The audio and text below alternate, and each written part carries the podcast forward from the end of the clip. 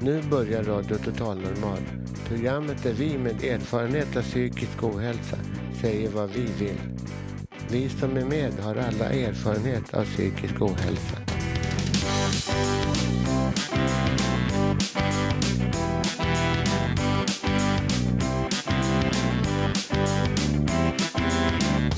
Du lyssnar på Radio Total Normal. 101,1. Totalt normalt. Radio Total Normal, torsdagar från två till halv fyra. Vi livesänder med publik från Götgatan 38 i Stockholm. Kom hit och lyssna. Här är alla röster lika värda.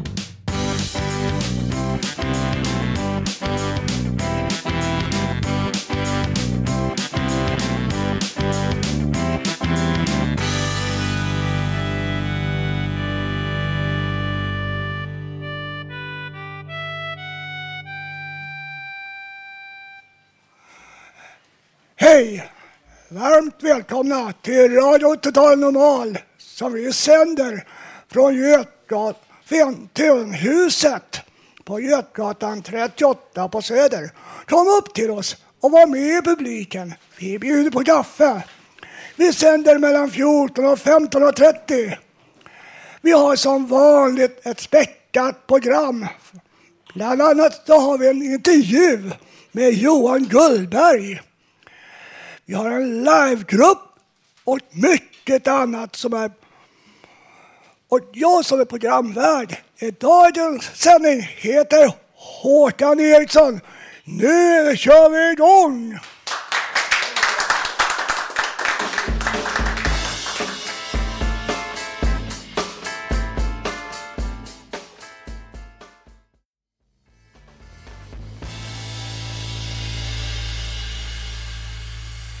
Ja, då har vi igång. igång.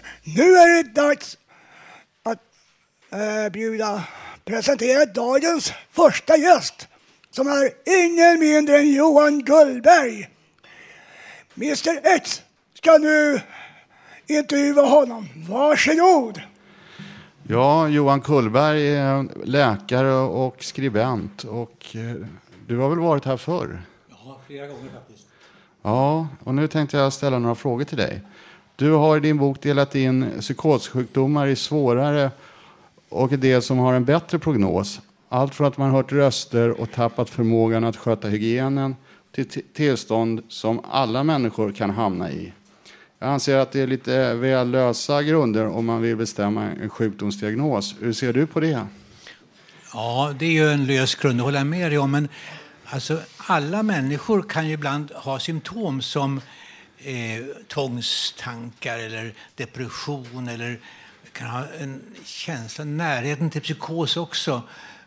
Och det, då ska du inte ha någon diagnos, utan då är det bara det är mänskliga upplevelser där. Men när det här kommer tillbaka, när det här är väldigt mycket utav som inte kan jobba, som inte kan fungera, då måste man ha en diagnos. Va?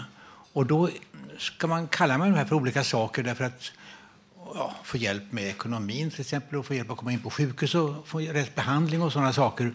Det är därför man har diagnoser. Och sen får man göra upp, underuppdelningar, där, allvarligare och tyngre eller vilka symptom som man har mest besvär av och sådana saker. Varför anses schizofreni vara en livslång tillstånd när en tredjedel återhämtar sig helt och nästan en tredjedel nästan helt? Alltså, det där är en väldigt bra fråga, för det frågar jag mig också. Och det är ju, man har alltså en föreställning sedan slutet på 1800-talet om att de sjukdomar som man kallar för schizofreni, det är en grupp sjukdomar det här, att det har en hopplös prognos. Har man fått den diagnosen så är det kört. Och det är, precis som du säger, det är fel. Eh, vi vet idag att en tredjedel, som du säger, blir bra. En tredjedel kommer och går lite grann och en tredjedel fortsätter. Och jag är helt viss på att den här mera så kallade kroniska tredjedelen den skulle minska betydligt om vi fick bättre livsmöjligheter och bättre behandlingsmöjligheter för, för dem eh, med den här diagnosen. Att ha ett eget boende, att ha ett jobb, att ha, en, så, att ha vänner omkring sig, det är den allra bästa behandlingen. Sen kan vi behöva lite medicinsk och psykologisk behandling också. Ja, jag vet till exempel när man har frågat folk som har haft psykiska problem att vilket liv de vill ha och vad de vill ha hjälp med. Då brukar de säga att de vill leva så nära eh, samma, samma eh, som alla andra människor i samhället. Alltså likadant liv som alla andra. Det tycker jag är intressant. Det håller jag med dig om. Och det är det som faktiskt är den rättigheten alla har. Att få leva ett normalt liv så att säga, som tillfredsställer en någorlunda. Och att dras man ifrån normala liv för mycket genom att man inte får jobb, att man inte har en bra bostad och en väldigt taskig ekonomi och inte har vänner, då, då är det svårt att leva ett normalt liv. Ja, jag har en fråga här som, jag, som du redan har svarat på lite grann. Att, eh, bilden av schizofreni som livslång sjukdom gör att man kanske inte återhämtar sig. Kan det vara så? Jag tror att den här väldigt negativa bilden som man målade ut inom psykiatrin under förra århundradet, att den har klart bidragit till att öka hopplöshetskänslan. Att nu är det kört. Alltså, har man, är man hopplös i sitt inre, då eh, får man mindre impulser till att eh, ta fighten med alla problem som den här diagnosen också för med sig. Va? Och, och jag tror att det, det försämrar prognosen, den här bilden av att detta är en hopplös sjukdom. Ja, och, och den här bilden av att det är en hopplös sjukdom kan också göra att man får mindre hjälp av omgivningen. Anhöriga andra tänker att det här är en kroniker, vi kan inte göra något och då kanske man behandlar personen ännu sämre. Visst är det så. Och här behöver anhöriga ofta hjälp att inte tappa modet och lusten så att, säga, att hjälpa till. Sen kan man säga att det finns olika grader av eh, utav eh, psykos. Alltså, den övergripande diagnosen är psykos, alltså när man tappar kontakten med verkligheten kortvarigt eller längre. Och sen finns det under det finns det en grupp som vi kallar för schizofrenisjukdomar. Så finns det andra psykostillstånd också. Och det här, de har ju väldigt olika eh, utseenden och väldigt olika prognos också.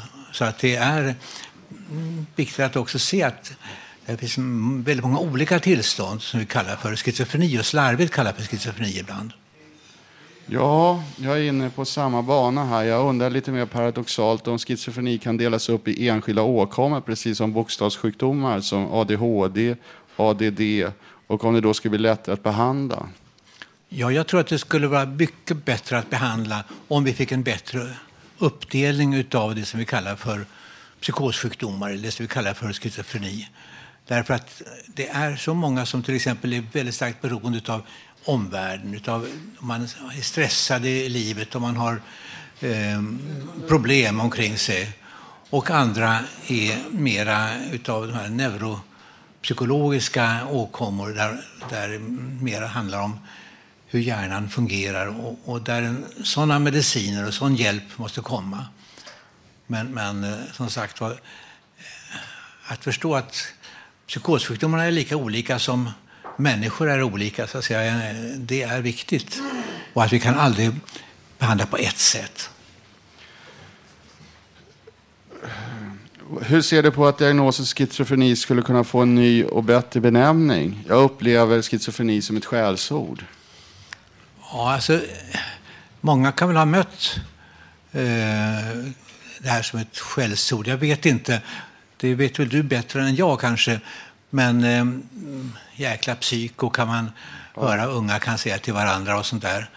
Mm, men jag tror att begreppet schizofreni, det, det döljer så mycket, så det döljer mer än vad det uppenbarar tycker jag. Så att jag skulle önska att det kommer bort, hela den, den, det begreppet. Vi kommer att vi får nya beteckningar för olika tillstånd här så vi kan veta hur vi ska behandla på ett bättre sätt. Schizofreni körs nu någon slags allmän behandling för alla som får den här diagnosen. Det är mediciner och lite stöd och sen så eh, ut igen.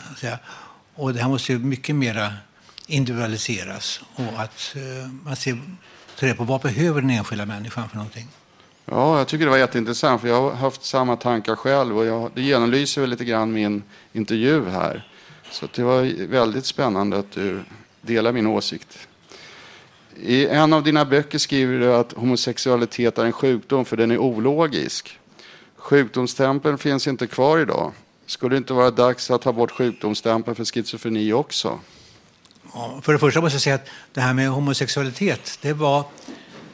Eh, det, eh, många, och där vill jag säga att det här är ingen sjukdom alls, utan det är olika sätt som man, man kan eh, eh utvecklas i sin sexualitet på beroende på, det vet vi inte varför riktigt faktiskt.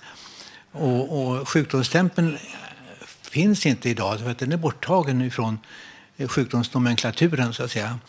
Och vad gäller schizofreni, en annan sak tycker jag, därför att sjukdom, det, har man, det begreppet har man för att när man får långvariga, svåra psykiska besvär så kan man behöva hjälp. Både ekonomiskt av samhället, man sjukskrivas, och man kan behöva hjälp också få läkarhjälp eller psykologhjälp och för att, för att um, komma vidare helt enkelt. Och de, för att kunna få en sån hjälp så måste man få en diagnos. Annars vill inte samhället betala. Därför är sjukdomstermen eh, ganska praktisk att ha. Och schizofreni, när man får en akut psykos, då behöver man en diagnos för då behöver man hjälp. Nästan alltid. Ja, men jag vill säga att eh, när det gäller homosexualitet och så, här, så har man väl problem då, om det gäller män, med, med, med, mansrollen. Att om man är en riktig man eller om man inte är en riktig man, det kan ju vara plågsamt i vissa situationer kan jag tänka mig. Alltså, homosexualitetsdiagnosen, eh, eller homosexualitetstermen, den är en väldig belastning för många. Och själva att vara homosexuell, vare sig man är kille eller tjej, är ett väldigt belastande tillstånd i dagens samhälle. Eh, därför att, och vi vet att självmordstendensen ökar om man får den här, om man, om man har eh, är homosexuell och har svårt att hitta sin roll i samhället och så vidare. Så det är en väldigt belastande eh, livssituation att vara homosexuell. Och att om det här minskar den fördomen eller folks rädsla för det och så vidare så blir det säkert mycket lättare att vara homosexuell också för de som är det. Ja, jag tänker lite grann också på när det gäller schizofreni att ibland så upplever man att det är olika tillstånd, att man hamnar i olika tillstånd. Att ibland klarar man av vissa saker, ibland klarar man inte av det. Man kan se det i sitt liv att på den tiden klarar jag inte av det, men det gör jag idag. Och så. Vad tror du om det? Att, att, att eh, man kan säga att den här sjukdomen liksom är skiktad i olika kompetensgrader i ens liv från samma person? Alltså. Ja, det är väl så här att en eh, person som hör till den här eh, allvarligare gruppen med sämre prognos och som har schizofrenidiagnos, att får de en bra möjligheter och, och hjälp så kan de bli mer eller mindre friska när de blir äldre. Alltså, ju, efter en 10 år, 20 år, så är de flesta med den här diagnosen är av med sin diagnos. Eller de har väldigt lite besvär om de har fått de här yttre omständigheterna någorlunda uppfyllda som de behöver ha. Så att visst förändras. Diagnosen är inte kronisk. Förr i tiden trodde man att man gick ner mot någon slags demens, att man gick ner till en sorts uh, uh, ja, eh, tappade helt förmågan att kommunicera och så vidare när man hade haft schizofreni ett antal år. Men det är, det är en fördom detta. Det, det, det är någonting som beror på att man är skadad av vården, av instängning på sjukhus och sådär saker. Du har själv en bror som har diagnosen schizofreni. Vad tror du att ditt stöd och engagemang betytt för honom? Ja, det tror jag betytt rätt mycket, eller väldigt mycket till och med, för att eh, jag har bland annat hjälpt honom att kunna få ner medicineringen. Han hade en våldsamt hög medicinering som alla hade på 60-talet och 70-talet. Och vi, jag tog över medicineringen till slut, för han är konstnär och målare. Och jag märkte att han, han orkade inte måla för han hade så mycket mediciner. De, det dämpade honom. Och då så tog jag över faktiskt medicineringen, vilket man normalt inte ska göra med en nära anhörig. Och, eh, men han accepterade det och vi kröp ner i doserna under ett eller ett par års tid. Och nu har han bara en liten, liten dos kvar och fungerar mycket bättre än tidigare. Så det, det har varit bra. Och sen har jag också kunnat hjälpa till på andra sätt, det är klart. Och vi, eh, både som medmänniska, men vi är ju bröder så att säga. Och att han har också svårt att, han är mm, tankspridd, han, har, han kan inte riktigt klara sin ekonomi just när han behöver ha hjälp omkring sig. Va? Ja, min sista fråga det handlar om medicinering och du har svarat en hel del på det. Och jag tror också att det har varit för mycket övertro på mediciner och höga doser. För att ofta kan läkarna skylla ifrån sig när de säger att när jag satt in medicinen då har jag, gjort då har jag satt in en behandling. Men om man skickar personen till en psykolog så verkar det mycket flummigare. Och, och så. Och det verkar adekvat för att man vill vara lika professionell som somatiska läkare. Har du några funderingar om det här avslutningsvis? Jag tycker du uttrycker det ungefär som det, som det är. Eh, alltså, det är en fantastisk hjälp i ett akut psykostillstånd att kunna få mediciner. Va? Men ofta får man, har man fått för mycket så man blir knäckt lite grann av dem och att man får också biverkningar som är väldigt besvärande.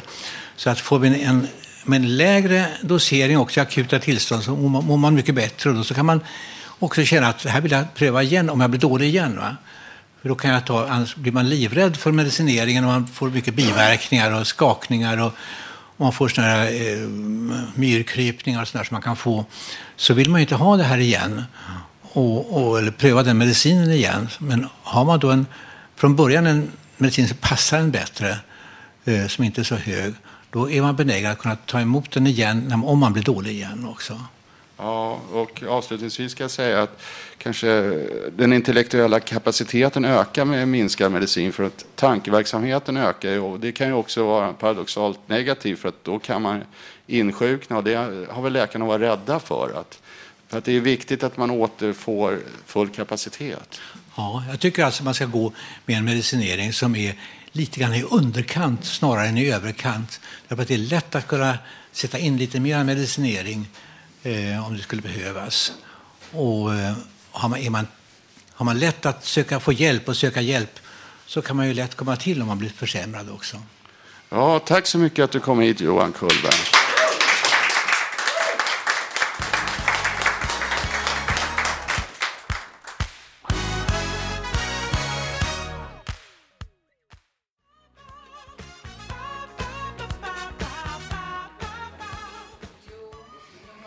Ja, då är det dags att lämna ordet till Lisa Kårland. Varsågod. Tack så mycket. Ja, nu kommer andra delen i det reportage som sändes förra veckan. Det handlar om Annette som har levt ett liv som missbrukare sedan hon var 16 år. Där berättar hon om sin barndom och livet som bostadslös missbrukare. Det var ett hårt liv som är smärtsamt att minnas idag. När hon då och då åkte in på fängelse för olika småbrott och fick tak över huvudet levde hon upp. För där fick hon arbeta och kunde aktivera sig på andra sätt. Men när straffstiden var slut kom hon tillbaka till livet i skogen igen. Så slutar första delen i föregående reportage. Det sista gången jag satt, det var 93. Då var jag 36 år. Då bestämde jag mig för, då satt jag bara två månader tror jag. Då satt jag ute på Färingsö. Och då sa jag till de här jävlarna som jobbade att jag går inte ut igen och bor ute i skogen. Finns det någon hjälp för mig? Ja, vad, vad vill du då, sa de. Ja, jag kan kanske sluta knarka. Jag, jag gör vad som helst bara få någonstans vara. Ja, men då ringer vi efter Ros. Så då fick jag alltså behandlingshem beviljat att de betalar behandlingshem för mig. Ja. Hur, hur länge var du där då? Hör du, där var jag inskriven i två och ett halvt år. Och du var där två och ett halvt år alltså? Jajamensan. Och kommer du ihåg hur det var? Du... Alltså det var ju vidrigt. Eh, där blev jag ju nedplockad alltså. De frågade ju alla de här 22 andra som satt där en dag hur de uppfattade mig som person. Det är det värsta jag har varit med om i hela mitt liv. För där ställer de sig och skriker att de skulle mörda mig och var så jävla trött på min jävla kontrollbehov och allting så här. Och jag tänkte bara det, nu går jag upp och hänger mig bara. Men min terapeut sa det att nu håller du käften Anette, du får prata imorgon hur du känner, om de hade rätt eller inte. Och jag säger bara tack och lov att de fick göra det där, för då, då såg jag mig själv stå utanför mig själv och fick se hurdan jag var. Och då bestämde jag mig, men det var jävligt smärtsamt. Mm. Det var, det var en, en tuff eh, terapi. Ja, den var inte klok. Tuff behandlingshem? Ja, verkligen. Måste det vara så tufft, tror du? För mig behövdes det vara tufft eftersom jag alltid har blivit hårdhänt ja, behandlad. Man måste, för att få någon som är hård, så måste man ta i lite mer för att de ska bli omskakade. Så var det för mig. När du ser tillbaks på den tiden, tycker du att det var bra, en bra tid? Alltså för, förutom att det var, jag menar, det ledde någonting någonstans eller? Ja, jag tyckte att det var bra eh, alltså för mig. För att eh, där så blev jag ju faktiskt av med, eller de hjälpte mig att bli jag är ju väldigt gullig här inne någonstans, men jag tordes ju aldrig visa det. Och, och, så det här överjaget jag hade, jag kunde aldrig sitta still. Jag fick ju läxa att sitta still fem minuter varje dag till att börja med. Ja, för mig var det bra, fast det var ingen bra behandlingshem om man säger så, men det var bra för mig. Och sen, eh, när du slutade där, vad hände då? Då hände det så att då hade jag Maud Göbel som eh, jobbar på Bromma eh, socialtjänst. Och henne har jag haft sedan ja, Dackefejden. Och hon har hjälpt mig att fått den här lägenheten jag har. När jag fick den då gick jag inte hit på ett halvår. För jag ville inte ha någon lägenhet. Jag blev helt chockad när de kom ner till behandlingshemmet och sa att jag skulle få lägenhet. Vad fan ska jag ha den till, sa jag. Ja, men hur har du tänkt dig din framtid? Jag har ingen aning om, sa jag. Jag är väl här. Nej, det kan du inte vara, sa de. Ja, helt alltså. Men som sagt var.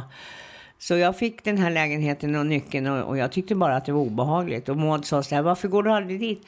Ja, men då vet ju ni vart jag är. Du, du kände att då blev det något sort att de kunde bevaka dig? Ja, det var ju myndigheter. Det var myndigheter. Du har alltid varit rädd för myndigheter? Jag har aldrig velat haft något med dem att göra. Kan det, kan det ha att göra med att du bodde ute i skogen, tror du, lite? Nej, det har det inte, för jag hade aldrig haft någon kontakt med myndigheter, men jag var livrädd för dem ändå. Fanns det några villkor för den här lägenheten? Måste du lämna urinprov och var det, det var så också kanske, eller? Det var så här att jag hade ju redan varit drogfri i över två år. Och eh, eh Maud gav mig, Maud är en extremt bra socialarbetare eh, som jobbar med missbruk. Hon, hon, kan ju amfetamister och alla de där utan och innan. Och det hon inte kunde, det frågade hon mig om, så jag upplyste henne om det. Alltså hon, det var inget tvång från hennes sida, utan du gör som du vill. Du väljer själv. Det är ditt liv, jag skiter i resten. Det, det gav effekt på dig? Japp, hon gav mig 17 000 där uppe vid Tranebergs torg, kommer jag ihåg, till möbler. Då tittade jag på henne med stora ögon och så sa nu åker jag och köper knark. Ja men gör det, du får göra vad fan du vill. Så, så drog hon järnet. Och vad gjorde du då med de där 17 000? Köpte möbler. jag fick ju stöd av Maud. Och tack och lov så kunde jag vara ärlig mot henne. Jag, jag kunde ringa till henne och säga att jag hade tagit ett återfall. Och då sa hon så här, det är ingen annan som ser, kom ner hit ändå, det där låtsas vi inte om. Liksom så här. Och hade inte hon varit så jävla bra så hade jag nog förmodligen inte haft kvar den här lägenheten. Men sen, sen så har jag ju bott här då och varit sjukskriven och fått pension och sådär. Och sen har jag ju gått i terapi länge. Och den här sista jag har gått på Sankt Eriks, där bakom Sankt Eriks sjukhus, som är terapiteamet i Sverige där, det har hjälpt mig. Min terapeut Eva, alltså. Jag bara, jag bara säger det, alltså. Fan vad bra jag mår nu. Jag har haft så mycket känslor jämt. Så jag har engagerat mig i alla jag har träffat eller som har börjat prata med mig. Jag har börjat oroa mig och jag har börjat liksom bla bla bla och liksom blivit så jobbig. För jag har mycket moderkänslor i mig och jag, alla är bebisar och så här. Och, och liksom, jag har alltid längtat, jag har alltid undrat hur gör människor som aldrig bryr sig? Varför kan jag inte göra det? Och nu så har jag makten över mina egna känslor. Att det där behöver inte jag bry mig om. Och det känns så jävla skönt. Men om man tänker tillbaks på den här tiden när du bodde, det är ju en fruktansvärt otrolig kontrast. När du bodde i skogen och du sa att du liksom kommer inte ihåg någonting och du hade ingen kontakt mot nu. Det, det kan ju, alltså, jag kan inte se den Anette framför mig som du har beskrivit. Vad du var förut. Men det livet, är det någonting du saknar från det? Kan du känna någon gång, men det, just det var bra med, med bo i skogen. Kan du, kan du känna så någon gång? Eller är det någonting med det här livet som du tycker, ja, förstår du vad jag menar? Nej, så här i efterhand så finns det ingenting som var bra med det. Alltså det man ville ha, det gick man ut och tog. Antingen gjorde man inbrott eller ja, vad fan. Man betedde sig hur som helst. Det man, absolut, man var ingenting. Ingen visste att man fanns. Är det något mer som... Och du är det något mer du vill berätta om, om det här som jag inte frågat nu? Jag kan säga så här. Att jag har ju aldrig varit förälder. Men det tror jag är liksom grunden till att, att barnen ska lyckas, det är att de måste känna kärlek och att man är med dem. Jag vet ju inte hur mycket kärlek jag fick av min mamma. Jag kommer inte ihåg någonting att hon var kärleksfull eller någonting antagligen. Men att man måste vara nära varann. Väldigt nära varann. Nu verkar det vara tvärtom i samhället, att alla går ifrån varann. Ingen bryr sig om någon. Man är så jävla självupptagen. Ingen hjälper någon. Och det är bara för mycket tycker jag.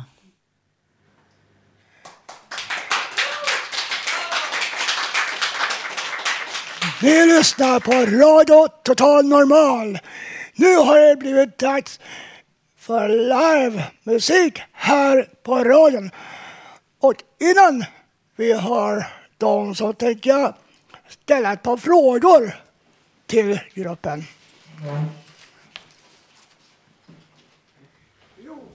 Så här att eh, eh, för de som kanske inte har hört er tidigare, kan ni berätta lite om era musik? Vad ni inspireras av? Ja, vad vi inspireras av det är väl egentligen allting som sker här och nu, då och i framtid. Det kan vara drömmar, det kan vara känslor, det är vänner, det är samtalsämnen man hör. Eh, livsöden, olika livsöden. Och kärlek. Eh, hur kom ni på namnet In Love? Det var under lång, lång övervägande. Vi kämpade med namnet jättelänge. Men eh, vi kom fram till att inspelningen som vi höll på med ganska länge innehöll mycket kärlek. Och sen om man tänker sig Lo, alltså in lov, så blir det, det är Los musik det samlas kring och eh, ja, då fick det bli In Love faktiskt. Men det tog en stund innan vi kom fram till det. Men eh, det får vara kvar. ja, nu ska vi höra eh, deras första låt. Lo Kivis på gitarr och sång. Vi har Hasse Larsson på bas och sång. Och vi har även Björn Gidesson på alltså rytminstrument. Vad är första låten? Tack så hemskt mycket. Tack för att vi får vara här. Låten heter Master of your mind och det är just att lära känna sig själv, ha vänner där ute och hjälpa varandra. Tro på alla oanade resurser vi har. Tre,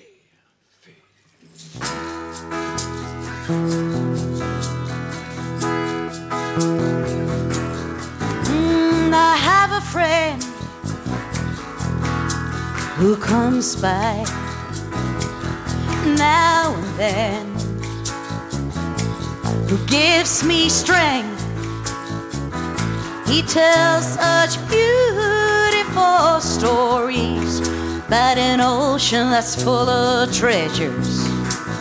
There to be found, just swim a bit more. He helps me smooth my ruffled feathers. And if he ever wanted me to when gazing into the space, stand tall. Ooh, let the wind blow wherever it goes. And he said, cry, cry, cry, cry,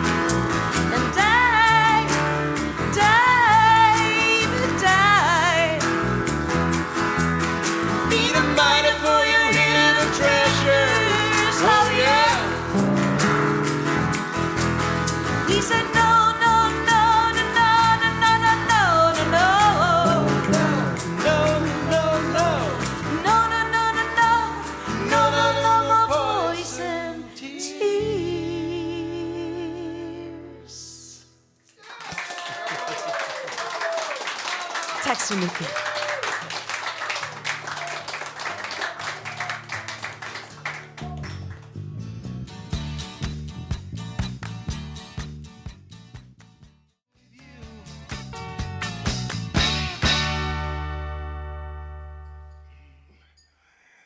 Ja, nu, mina damer och herrar, så ska vi få höra en av våra imitatörer här på Radio Total Normal. Jag undrar just vilka figurer han har mött nu. Varsågod!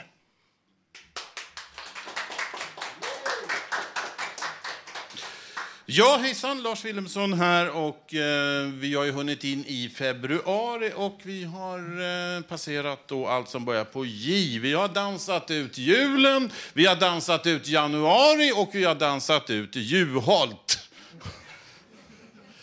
Jag eh, såg att Juholt har ju nu börjat satsa på en ny karriär. Han ska bli popmusiker. Då har jag beviset här. Här har vi alltså Juholt när han är igång för fullt. Så, så här ser han ut. Jag skulle egentligen börja med något olagligt här. Fildelning.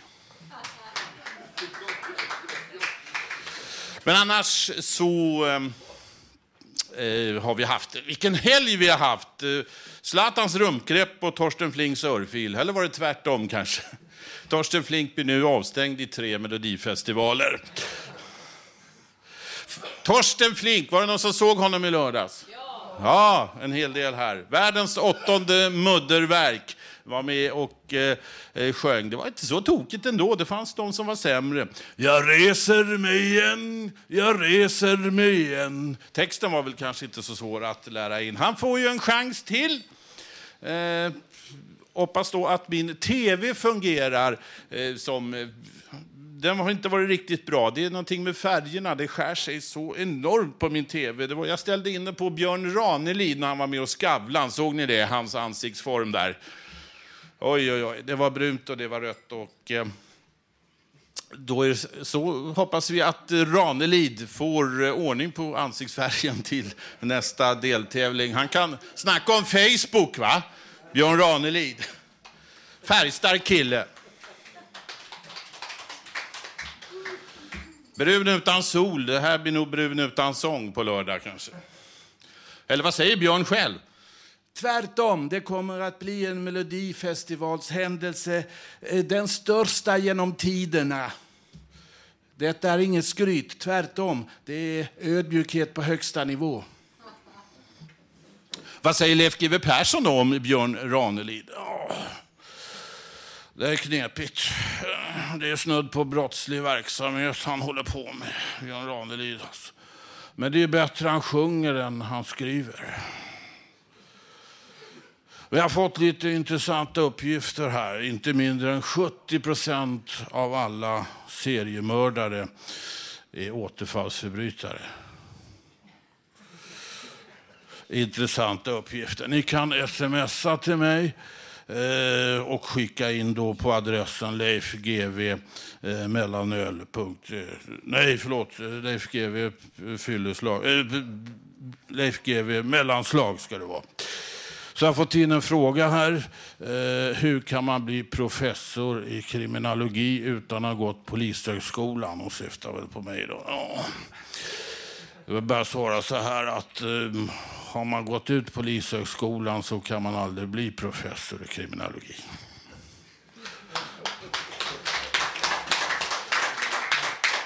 Därmed slut på veckans brott. Jag återkommer.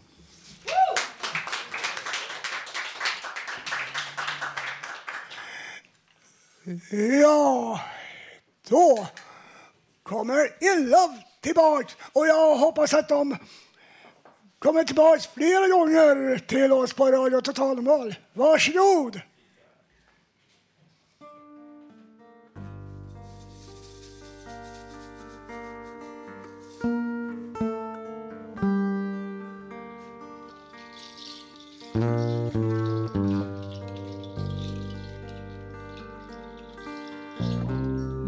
Somebody made it hard for me to be unhappy.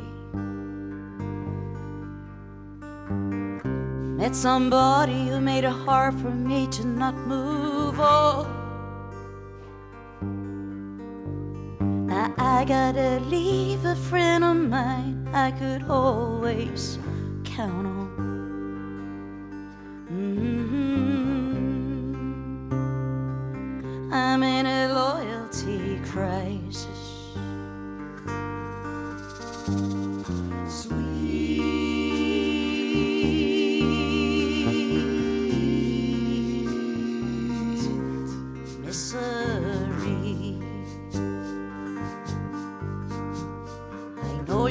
Gonna stand outside my door waiting for me to capitulate.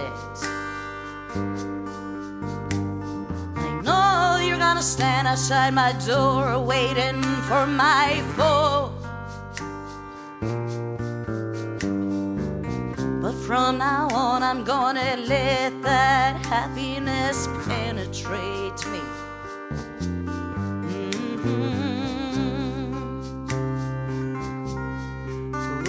a change.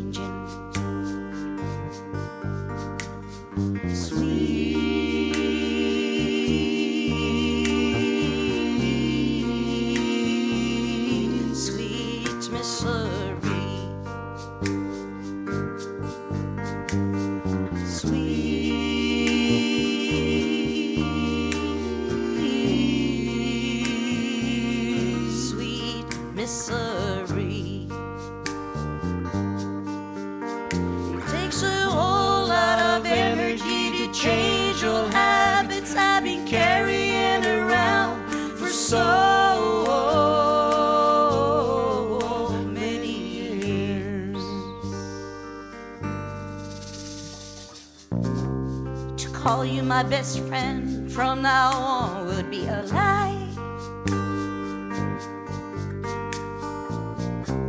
I might, might, might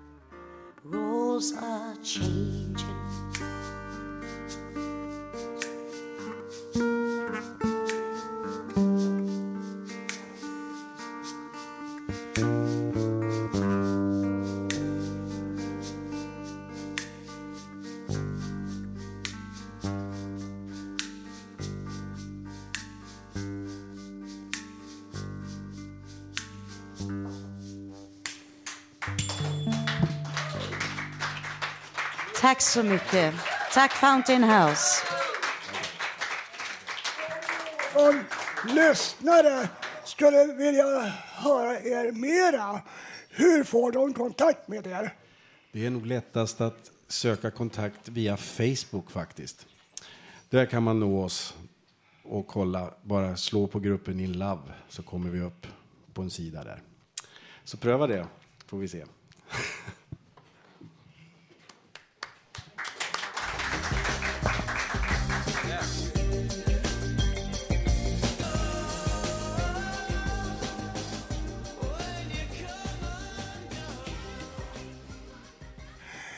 Ja, då ska vi höra ett inslag från ungdomsredaktionen.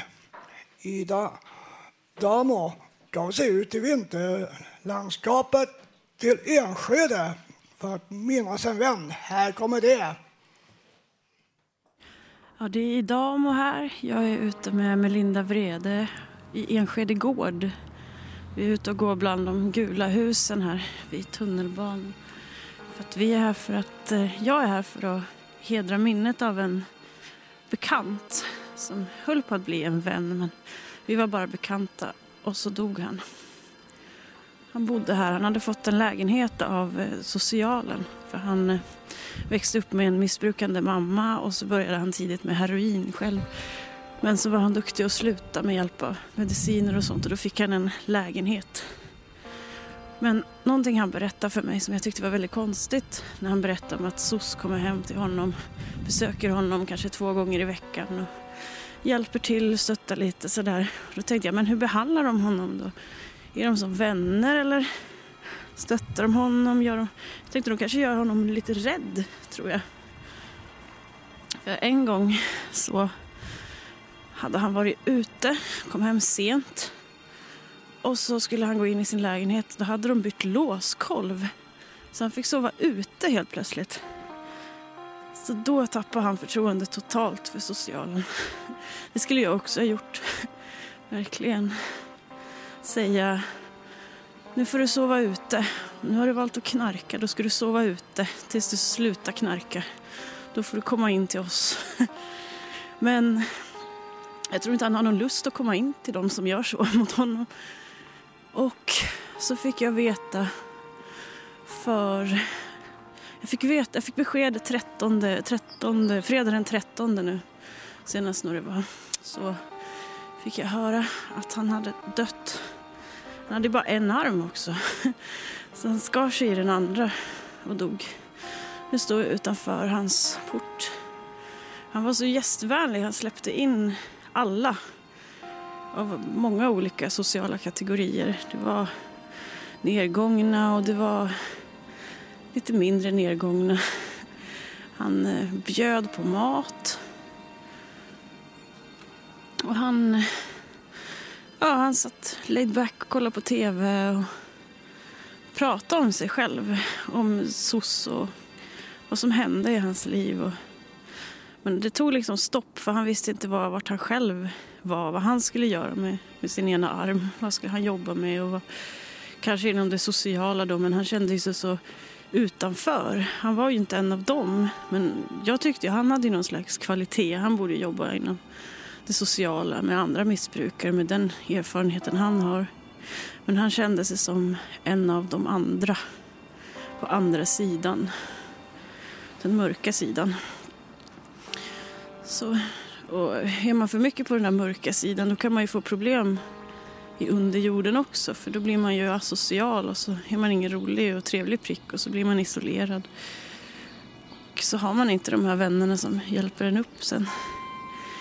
Då är det tråkigt. Tråkigt att jag inte hade någon anledning att umgås med honom. Det var jättesynd för att det var via min kompis som jag inte träffar så ofta. För att han, man kunde liksom, en gång så följde jag med min kompis dit för att han skulle hjälpa honom med modemet och koppla upp. Det var liksom så tacksamt att bara hänga där och fixa datorn och han hjälpte mig och han hade en kompis som ville sälja ett instrument för att tjäna pengar så köpte jag det av honom. Det var liksom en glad kille så jag förstår inte varför han tog livet av sig. Jag förstår verkligen inte det. Han var bara 27 år, 28 Ja.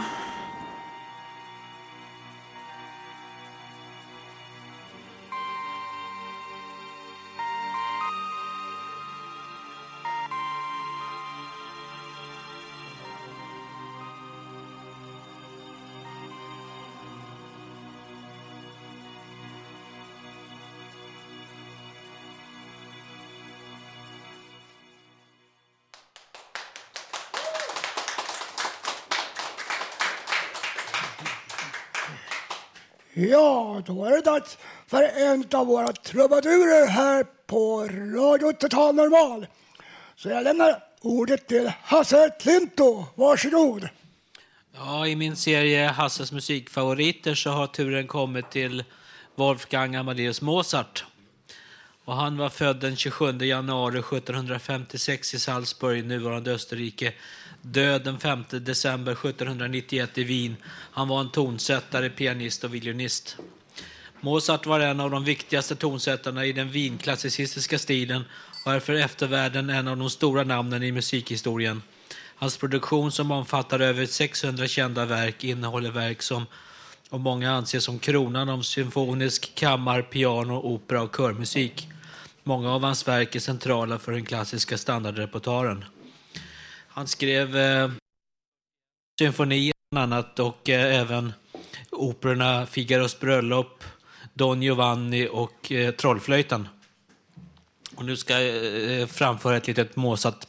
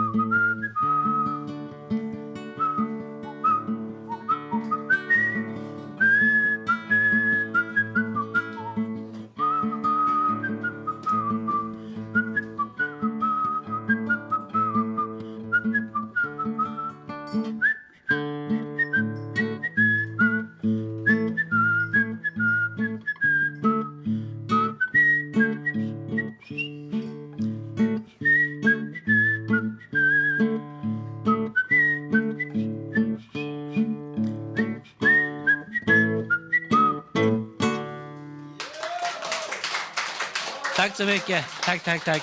tack.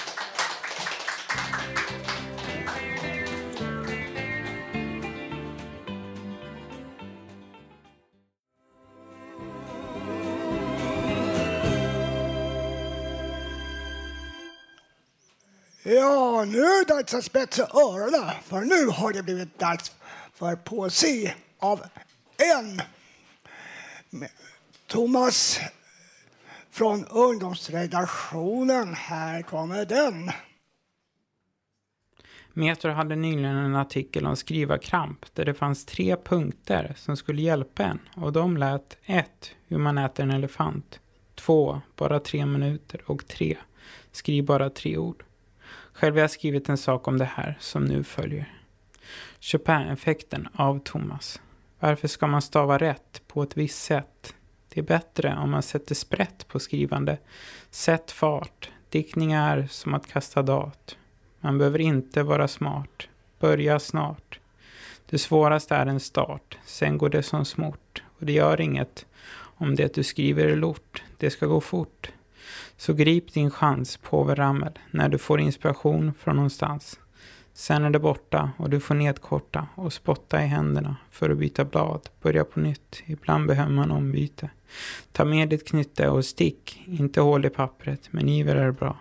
Som äventyr, Jan Lila, fila, fila, fila, hil, hyra, låna. Bibliotek, skriv ett helt eller halvt, skicka in, brinn, Fågel Fenix, om, om, om. Tänk, tänk. Reflektera era erövra utmaningar. Kom ihåg, konst är originalitet. Och även om det kan ge dig förtret, med ett regnande vid fönstret, haglande, ord, kosta. Blod, svett, tårar, tro, hopp, kärlek, samla, allt. Flera samtidigt, böcker, bokträd. Alla riktigt stora tankar skapas genom att gå. Nietzsche. I skogen, tillåt dig vara omogen, men också fokuserad, meddelad, allmänbildad. Prata på av allt som du inte säger till någon. Fyller du dina böcker. Dock är det bra att prova texter. Avtäcker sanningen. I don't care about the truth, except the naked truth. Leonard Cohen. Banningen, boningen, skriva lya, café, stubbe, sten, gemen, hög musik, idelberret, Chopin. Shopping ska inte underskattas, men dock skattas. Skrattas, krattas, löv, love, Shakespeare in. Efter att ha läst några sonetter kom jag på Of summer's day and summer's night speaks winter merely in grey and white. Du vet aldrig vart inspirationen kommer ifrån, men lev, lev, lev, slev, god mat, njut, våndas, handhas. Och kanske går det i kras med måsskit, bit efter bit, one word at a time, Stephen King. Ja, då har åter Lars kommit tillbaka. Och nu vet jag inte vilka han ska ha träffat nu. Det får vi höra nu. Först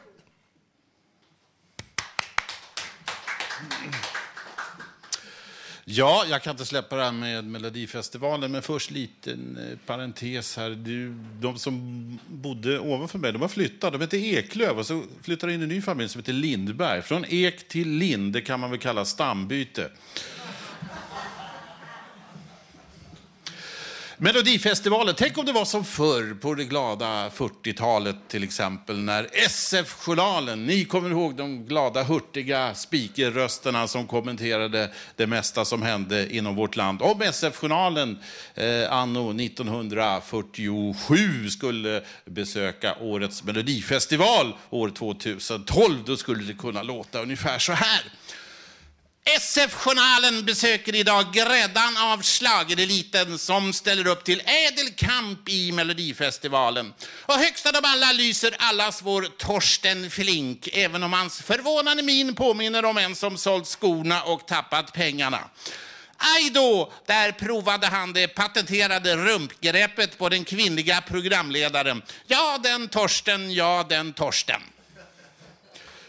Så gör vi ett besök hos det svenska kungahuset där allas vår rosenkindade kronprinsessa går i väntans tider.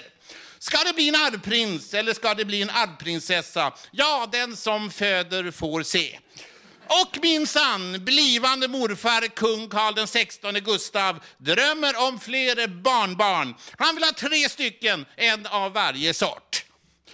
Vår monark väntar otåligt på nedkomsten under sitt nya valspråk. För Sverige, det var på tiden. Slut på SF-journalen. Ja, för någon vecka sedan så kunde ni höra här på Radio Total Normal hur det lät när Alex och Erik var ute på stan och frågade människorna om databeroende. Nu ska vi höra deras egen reflektion på temat dataspel. Och då kommer även de från ungdomsredaktionen. Här kommer den. Ja, eh, vi sitter här eh, i konferensrummet på Fountain House och idag ska vi prata om dataspel. Erik och jag, Alex alltså. Eh, vi är ju båda dataspelsfantaster. Alltså grejen är att, att jag, det blir att man kör mycket spel och sådär. Man måste köra hela tiden. Och man typ vaken på kvällen och det är dags att spela lite mer. Och det, det är lite så att man typ sitter och kör och så kör man och det är typ, okej varför? Det är typ att det är psykologiskt en sorts elektronisk drog.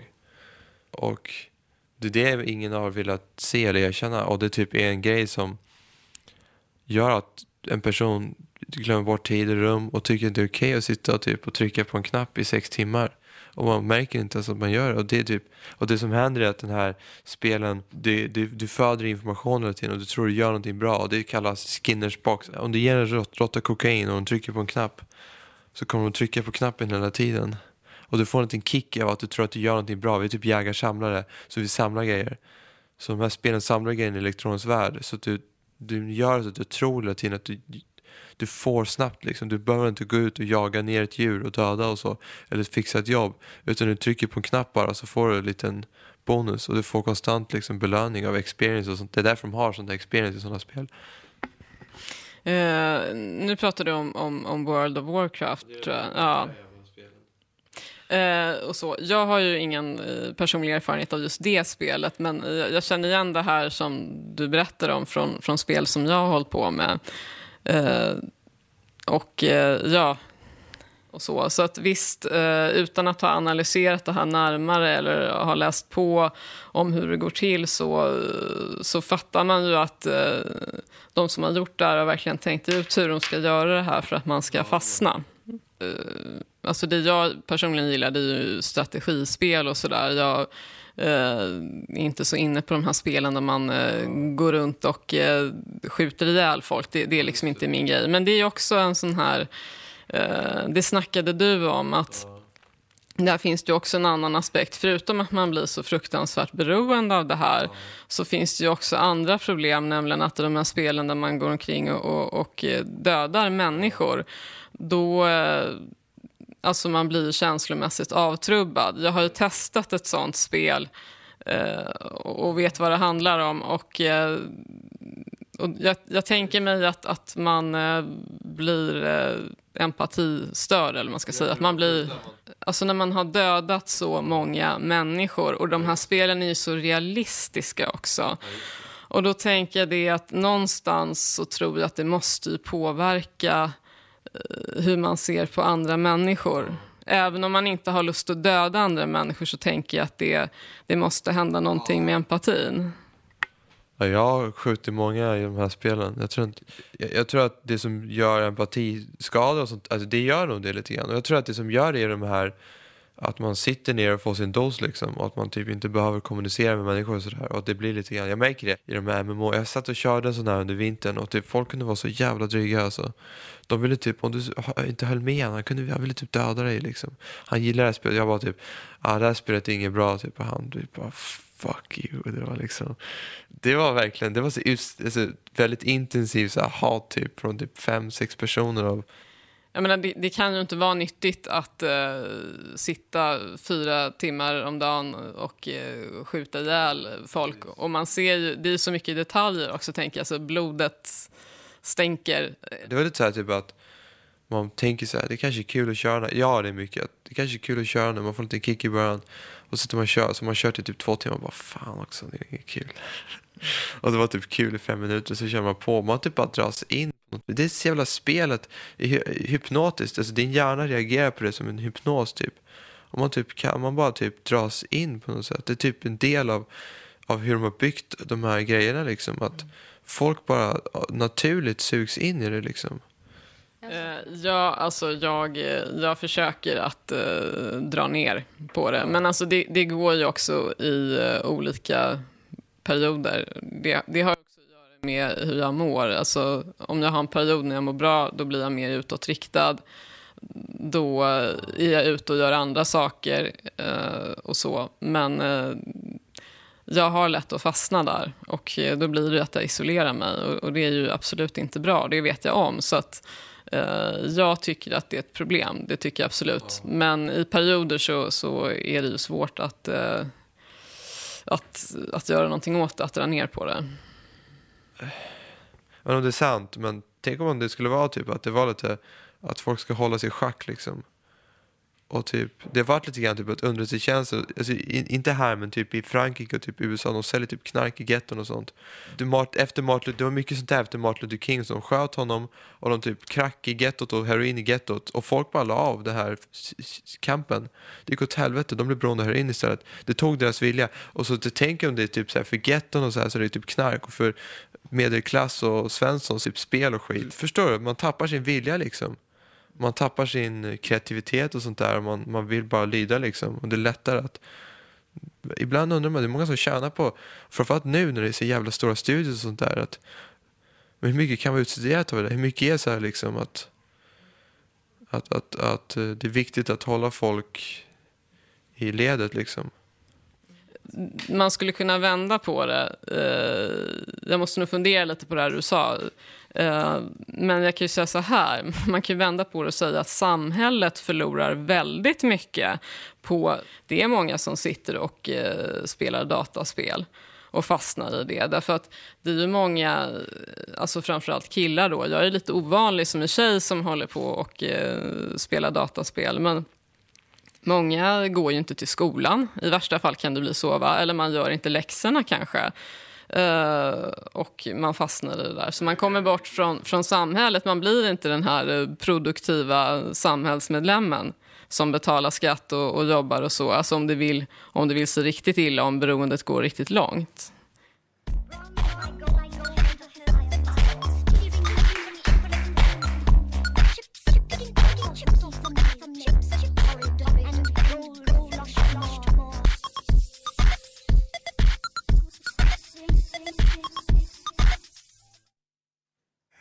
Ja, då ska jag få en rapport utav Hjälpmedelscentralen. Och det är Tengo som ger information om det. Varsågod! Hejsan hejsan allihopa. Uh, hej. Och eh, jag heter Tengo och fin- finns här på Fountain House. Eh, idag eh, så har jag varit på ett uh, hjälpmedelsmässa. Mycket intressant. Och eh, tillsammans med Annika, eller Anki, förlåt Anki. Och eh, han kanske kommer hjälpa mig här lite grann om jag har glömt någonting. Men eh, mässan gick ut eh, eh, uh, om...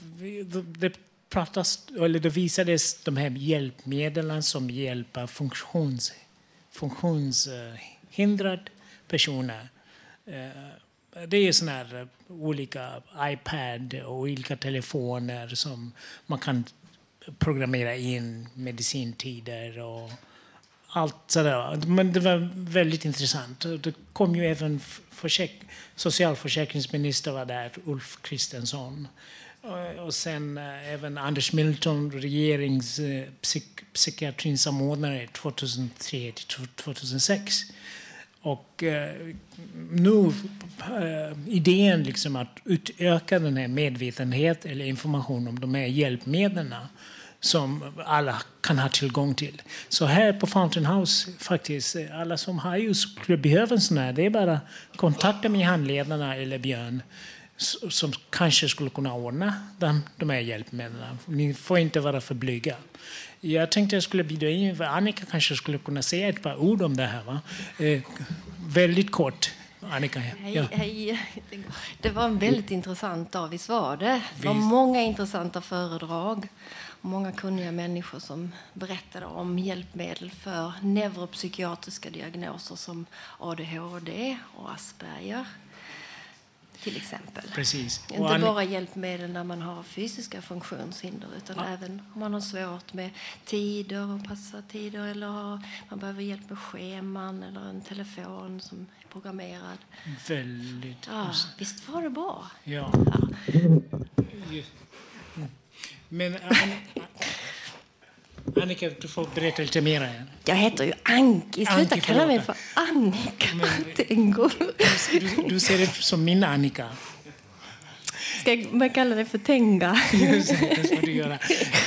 Eh, Anki, det är så här att du hade en jättebra idé där som du lade fram, pedagogiska tjosan. Ja, jag vill föreläsa om att använda pedagogik när det gäller psykiatrisk vård. Så jag pratade ju lite om det, jag tog upp det när det var lite rundfrågning och så. Men det får vi ta i framtiden, ska jag berätta mer om det. Absolut. Mm. Och sen när vi gjorde äh, äh, slag för Ångestloppet 23 mars, eller hur? Då ska vi ut och springa och skrika av oss all ångest. Eller hur? Ja, det är dags att avrunda dagens program. Som vanligt har det varit späckat. Ni hör oss på nytt nästa torsdag. Idag har vi bland annat hört en intervju med Johan Gullberg. Vi har, Gullberg ska det vara. Vi har även hört en livegrupp in Love. Ni kan ringa vår telefonsvarare som har 08 400 20 807. Ni kan även höra oss på www www.radiototalnormal.se. Eh, vi som har haft dagens program har varit tekniker Gustav Sondén, producent Melinda Vrede, producent Ungdomsgruppen Emma Lundenmark, projektledare Bodil Lundmark. Musiken var vald av Thomas och Micke. Och jag avslutar med, vi säger så många hårda ord, men sällan små ord av kärlek till varandra. Så ta hand om varandra, för vi är lika värdefulla som vi är. Och jag som var programvärd idag heter Håkan Eriksson. Vi hörs! Ha det så bra!